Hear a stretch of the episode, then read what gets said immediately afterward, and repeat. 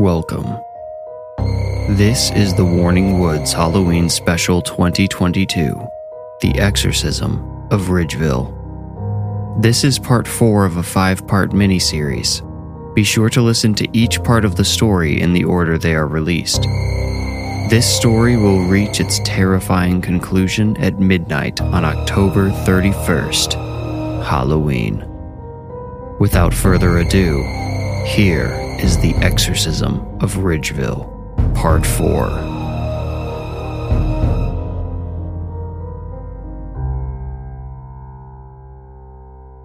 My phone rang while I was watching the news the following morning. I knew who it was before I even picked it up. "Have you heard?" Isaac asked. "I'm watching it now," I said. "I've been with his mother all morning. I told her I needed to go to the bathroom. I had to lie just so I could have a second to call you. Do you think this is related to, you know?" I stared at the TV screen, and a young, blonde boy, maybe 11 or 12, wearing a blue Ridgeville Riders soccer uniform stared back. The ticker read, "Local boy Wade Worthing reported missing overnight. Search preparations underway."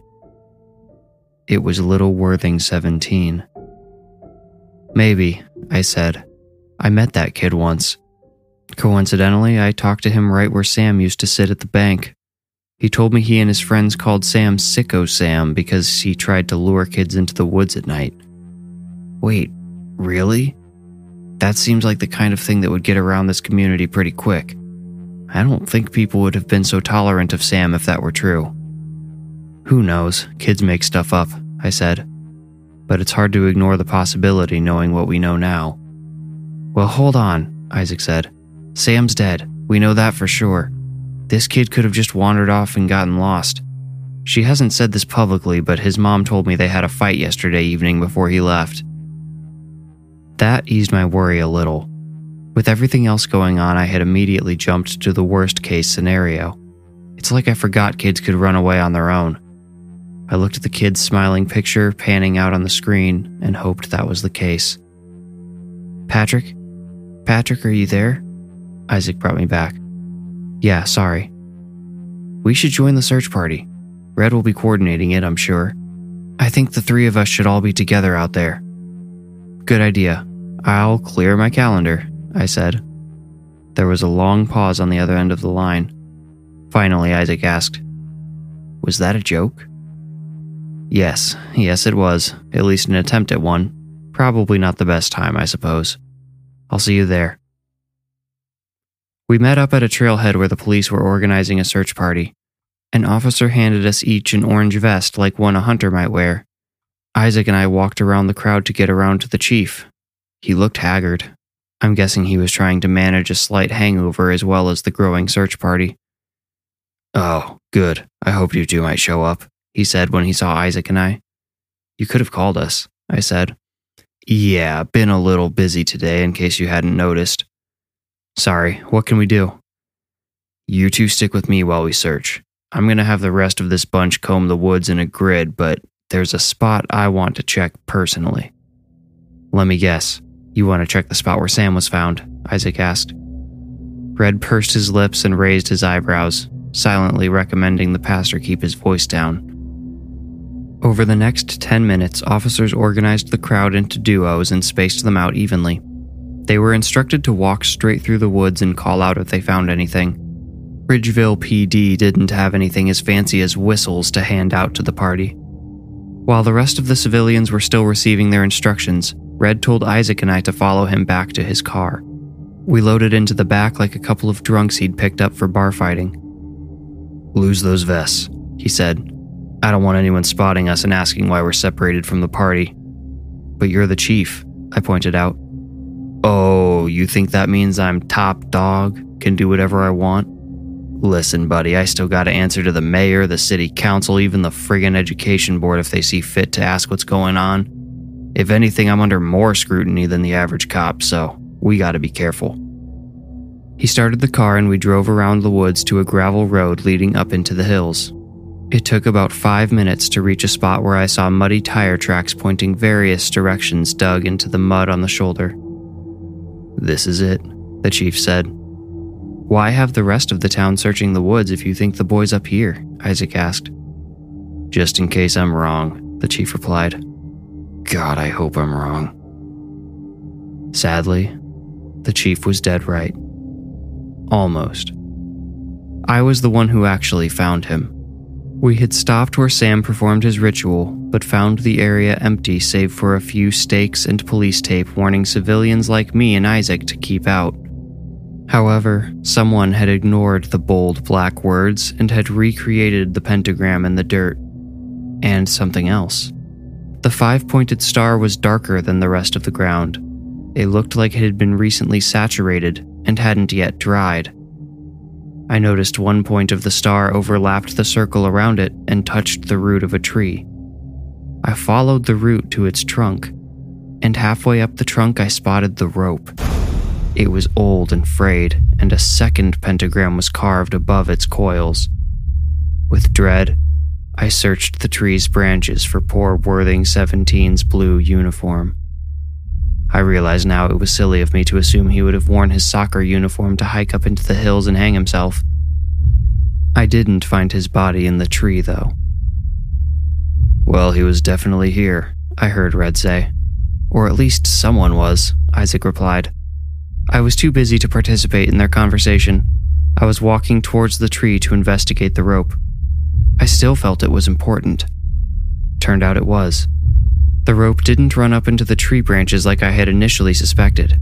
It ran back down the hill and disappeared into the leaves and brush on the forest floor. "Hey guys," I shouted back to the other two. They came running. "Is it him?" Isaac asked. "Maybe," I answered. I gave the rope a quick thwack and we watched it in silence. Its vibrations created a wide helix and slowly shrank along the rope's length. "Looks long," Red observed. "Might go down to the creek." Isaac and I shared concerned glances. The other two must have been weighed down by the burden of what we were all sure we were about to discover.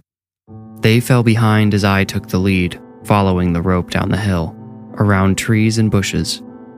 Soon, I could hear the water bubbling up onto the creek bed. Just as soon as I could see the creek, I found Wade Worthing. He was floating in the 6-inch deep creek with the rope tied around his neck. He was face down. I only recognized him from his shaggy blonde hair and the blue rider's uniform with Worthing 17 on the back, which he had actually been wearing when he ran out the night before. In the short seconds before the others caught up with me, I wondered if anything that had happened to me since I'd arrived in Ridgeville had been a coincidence. I had met Sam first and Wade second, the same order in which they had died. Wade had been wearing the same uniform in which he now floated before me, dead, and to the watch Sam gave me being inside the church the night it burned down, and I couldn't ignore the odds anymore. I decided in those short, quiet seconds, something bigger had been at work long before Sam had given me the watch, maybe even before I had come to town. Someone retched beside me and brought me back to the creek, the rope, the boy bobbing at the end of it. It was Isaac who had made the noise. When he steadied himself, Red came up to my side and asked, "You think it was suicide or murder?" "You were asking me?" I replied, involuntarily glancing at his badge as it winked in the sunlight. "I'm just thinking out loud. We can check this out for a minute, but I'm on duty, and there's a devastated mother wondering where her child is. I can't hold off on calling this in for too long." "I understand," I said. I slid carefully down the embankment and took off my shoes. I rolled up my jeans and started wading towards the body, thankful it was downstream. Red followed, but didn't bother to remove his boots or roll his pants. The body was stiff, bloated, and extra cold from the water. Its skin was gray and sort of translucent. "Can we roll him over?" I asked Red. "We really shouldn't disturb the scene," but Red winced and grabbed Wade's saturated uniform. He looked up at me expectantly, and I reached down and grabbed my own handful of wet fabric. Red gave a 3 count, and we turned the body over. Wade's eyes were open and colorless. His face was purple and puffy. His tongue had swelled, filling his mouth and forcing its way between his blue lips. Now it was my turn to retch. "Dispatch, this is the chief. I've got a body approximately 2 miles up Lorna Creek." I heard Red make the call, but I had otherwise disassociated from the present. Red's radio crackled and a voice said something to him, but it all sounded like noise coming through a wall. My ears started ringing, and my vision shrank. I realized I was about to black out. I woke up laying on the hard plastic back seat of Red's police cruiser. All the doors had been left open to give me some air. I later learned that Isaac had noticed me looking pale and starting to sway, and had jumped into the creek just in time to catch me before I fell face first into the water. He and Red had dragged me back up the embankment. "No, absolutely not. Do not under any circumstances allow that woman up here," I heard Red say sternly. "Got it, Chief," a voice I didn't recognize replied. As consciousness slowly picked me back up, I noticed the hurried sounds of many people all around me. I sat up slowly and took in the scene. Uniformed cops were everywhere. Most of them appeared to be down by the creek where one was wrapping police tape around trees. An ambulance had backed up as far as it could toward the embankment. "Ah, good, you're awake," Isaac said. I jumped. I hadn't noticed him sitting perfectly still in the passenger seat up front. "How long was I out?" I asked. "A while. At least 15 minutes, I'd guess. While you were out, we got some bad news. Bad enough for the town, but probably worse for us." "What do you mean?" "There was a freak accident at the funeral home. It's the most ridiculous thing I've ever heard.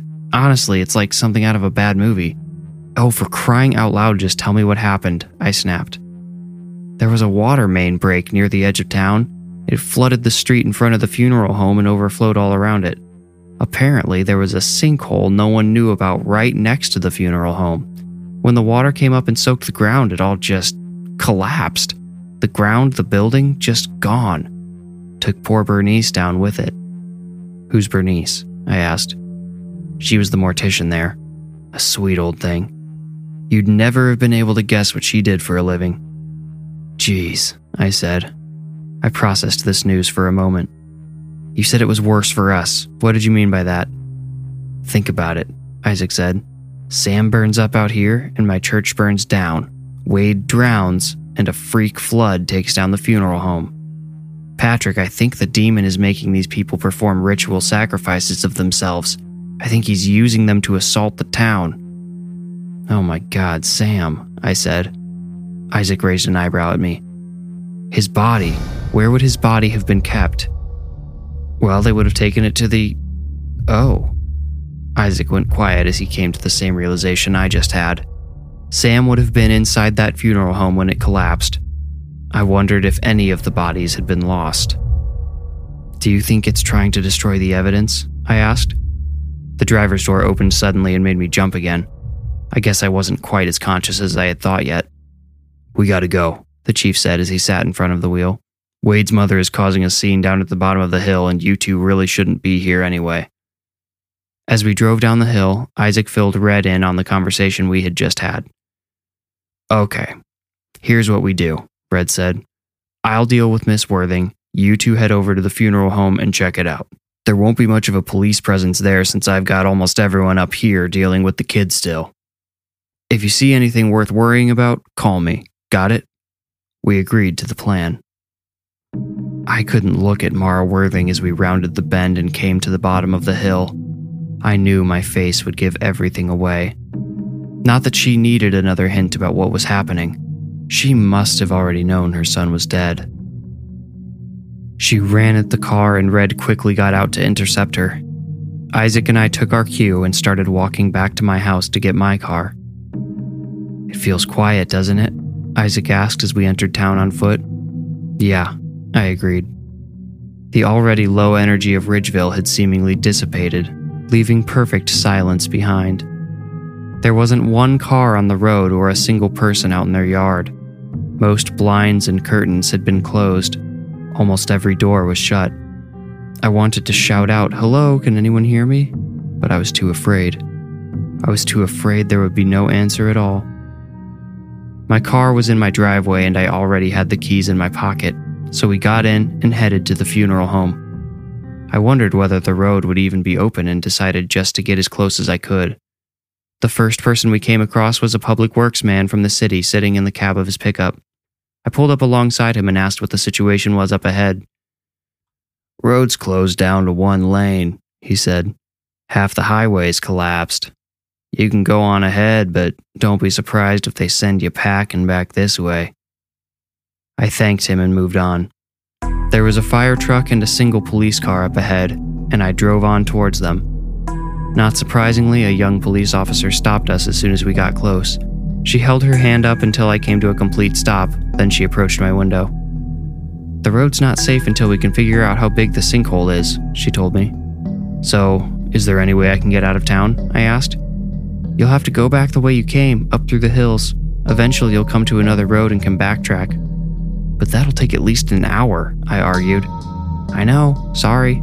I wish I had a better solution, but honestly, we're a little overwhelmed at the moment." "All right, thanks, officer," I said, and rolled up my window. "Why do you want to get out of town?" Isaac asked. "I don't, but now I know if I did, it would be a long time before I could get somewhere safe." "You think that's by design?" "Has anything that's happened felt random to you?" I asked, regrettably displaying my frustration to the pastor. "Of course I think it's by design. It's killing people one by one, and now it's cut us off. You realize what this means, right? Medical aid, backup for the police, additional fire trucks, all of those things that were only 10 minutes away will now take over an hour to get here from the city." Isaac looked utterly defeated for a moment. I felt bad and was about to apologize for being too harsh when he perked up. "Do you see that?" he asked. I followed his gaze through the windshield and up the North Hill. "Oh my God," I shouted. "That's the dog I saw in my house."